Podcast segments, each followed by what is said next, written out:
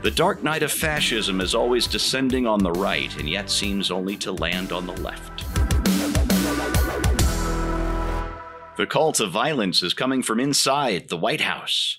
Hey, everybody, I'm Steve Green with Bill Whittle and Scott Ott, and this is Right Angle, brought to you by the members of BillWhittle.com. And hey, to keep these videos coming your way, click the little notification button, the five star button, the thumbs up button, whatever it is that helps us get these to you, and that makes everybody very, very happy. All right, uh, gentlemen, uh, President uh, Sidious uh, Biden took uh, some major hits last week for his uh, Dark Brandon speech in in Philadelphia, but his his latest spate of.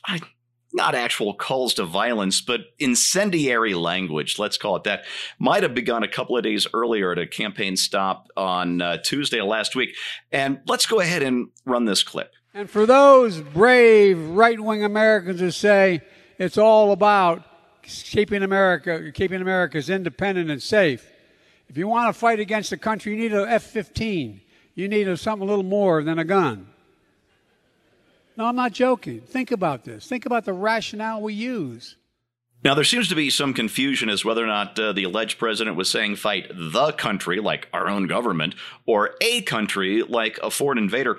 Uh, but, Scott, wh- however you read that, uh, the, the, the, there's certainly uh, an implied threat to those of us who believe the Second Amendment is as much about either one, either either scenario. And when you combine it with language like this from uh, from his prepared remarks, on Thursday, where he said MAGA Republicans have made their choice. They embrace anger. They thrive on chaos. They live not in the light of truth, but in the shadow lies. The shadow of lies together. That's why respected conservatives, uh, like federal circuit court judge Michael Luttig, has called Trump and the extreme MAGA Republicans, quote, a clear and present danger to our democracy. Um, is clear and present danger a phrase you you would use lightly if you had, say, the executive branch of the government at your command? I I think if you're going to use language like that, you need to name names. And because he's using this broad brush of so called MAGA Republicans, a, a, locution that he seems to have coined uh, by stapling some things together, um, that uh, it, it it serves his purpose in that it basically says there's a threat out there. Somebody is out to get you. These bad people are out to get you. But he doesn't come right around and say, oh, by the way, here's a guy that is a MAGA Republican. This is who I'm talking about. Here's another guy. This is who I'm talking about. Uh, he just keeps it vague so that he can conjure this looming threat that never has a name, uh, apparently. Um, the president, under the best circumstances, even when he has a, a teleprompter can sometimes come across as being a bit addled. Um, in this case, uh, whether he says the country or a country in that quote, and I think it makes a difference specifically in his argument uh, there. But I think a lot of people listened to that and said, Oh, you're saying the AR 15 isn't enough? Like we talked about in our backstage show. I can get an F 15? Is that a thing? Is that possible? like, where do you get one of those? Um, so I think uh, he, he kind of beclowns himself in that. He's not good at making lucid arguments to defend his point, uh, but like most politicians, he's pretty good at slinging some mud at vague targets. Um, one of the great rhetorical devices in political history is to imply that there's some force out there that wants to defeat everything that's good and righteous and holy that we stand for, and they must be opposed. And uh, now that he really, you know, he kind of got what he wanted from Congress in these last couple of months, um, he doesn't have a whole lot left to fight for. And so now he's fighting against. Yeah, and you know what? Uh, when it comes to that kind of thing, I really want the F 22, F 15, A 10 variety pack Be a lot more fun. All right, uh, Bill, over, over, to you. There, there was more stuff in that speech uh, from Thursday night, and I know you saw the visuals of that thing the uh, the the black and red. I mean, it, it, looked like a Star Wars set, frankly, with the most low budget Darth somebody. I don't know, Darth Senescence, I think would be his Darth name. Idiot. Um, uh, but he backed down, believe it or not, the very next day. Uh, Biden said, and this is a quote I don't consider any Trump supporter a threat to the country. Uh, and this, this was not even 12 hours, I think, after he called a heckler an idiot who is destroying democracy um, while launching an attack on. Oh, no, that's that's what I missed um, over the weekend. So he backed down on on Friday, but over the weekend he called a heckler an idiot and a threat to democracy in uh, this this fiery attack on the extreme right at a campaign stop in Wisconsin. And Wisconsin is one of those places where apparently the Democratic candidates aren't running away from him like they are here in my home state of Colorado. Um, Bill, remember in 2020 when when Biden ran as a healer and a uniter. Wasn't that awesome? First of all, let's go to the clip. He does say a country, but when Scott says he doesn't identify who the enemy is, he's Scott's just wrong. He starts the sentence by saying, To those brave right wing Americans.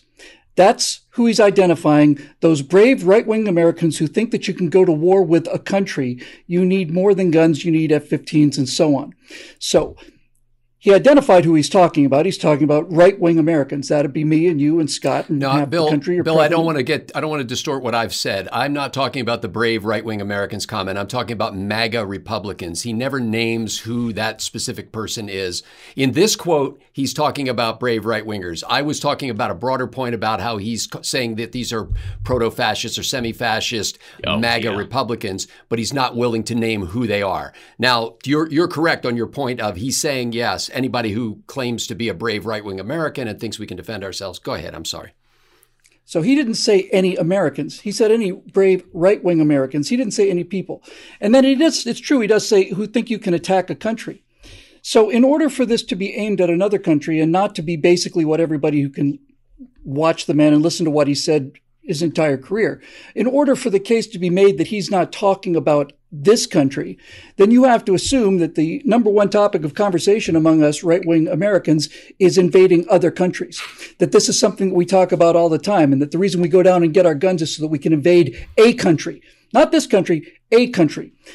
Of course, he's talking about this country. Of course, he's saying your guns will not protect you against the government. That is exactly what that statement is. To those brave right wing Americans who believe that you can go to war with a country, you need more than guns. You need F-15s and so on and so on and so on. Everybody knows what that means. What that means is if you think you can stand up to us with your guns, you're wrong. We have much bigger weapons than that, which is why I'm in favor of concealed carry for, for uh, Javelin anti-tank missiles and, and, uh, and Stingers. And by the way, I, I love how he says uh, you'll need um, F-15s for that. I, I, if I'd been in the audience, I would have stood up and said, Mr. President, this is outrageous. This is outrageous outrageous statement on your part.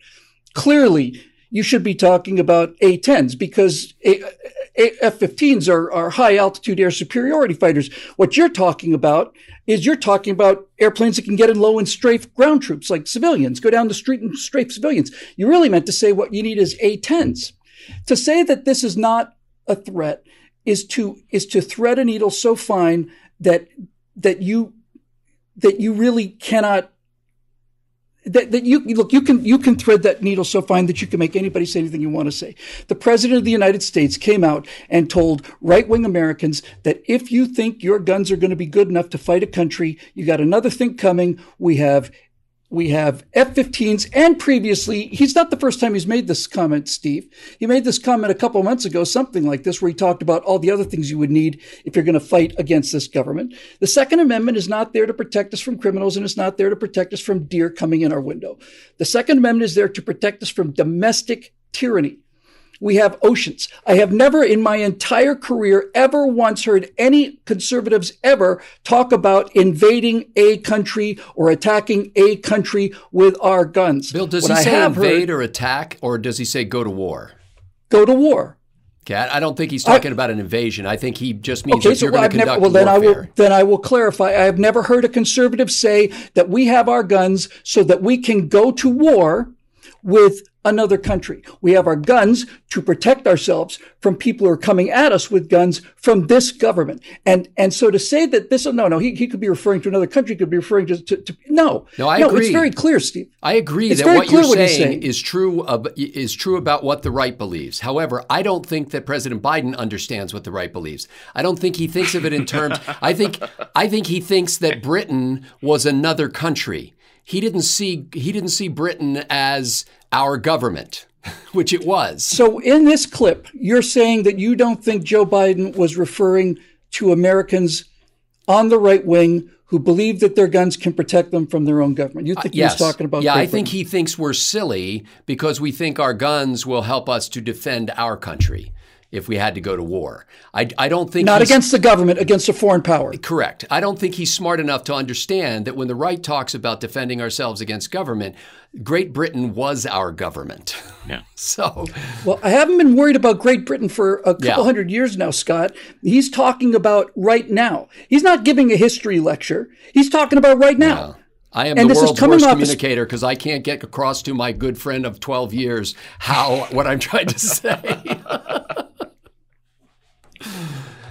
Steve, it's clear to me what he's trying to say.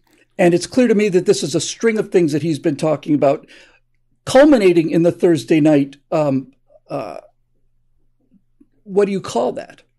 What do you call that? I, I realize that as time went on, became less and less appalled and more and more. I was actually embarrassed, speech, embarrassed, more and more embarrassed and ashamed. Less, less worried and appalled, more and more embarrassed and ashamed because of the sheer impotence of it. But nevertheless, your point about about about violent rhetoric directed against the American people, against the American people, is without question on display here, and it's without question on display in what he said Thursday night. That Thursday night, I don't know how many times he personally accused me of being a threat to this country, a threat to democracy, and, and a threat to to everything that we hold dear, a threat to the spirit of the nation.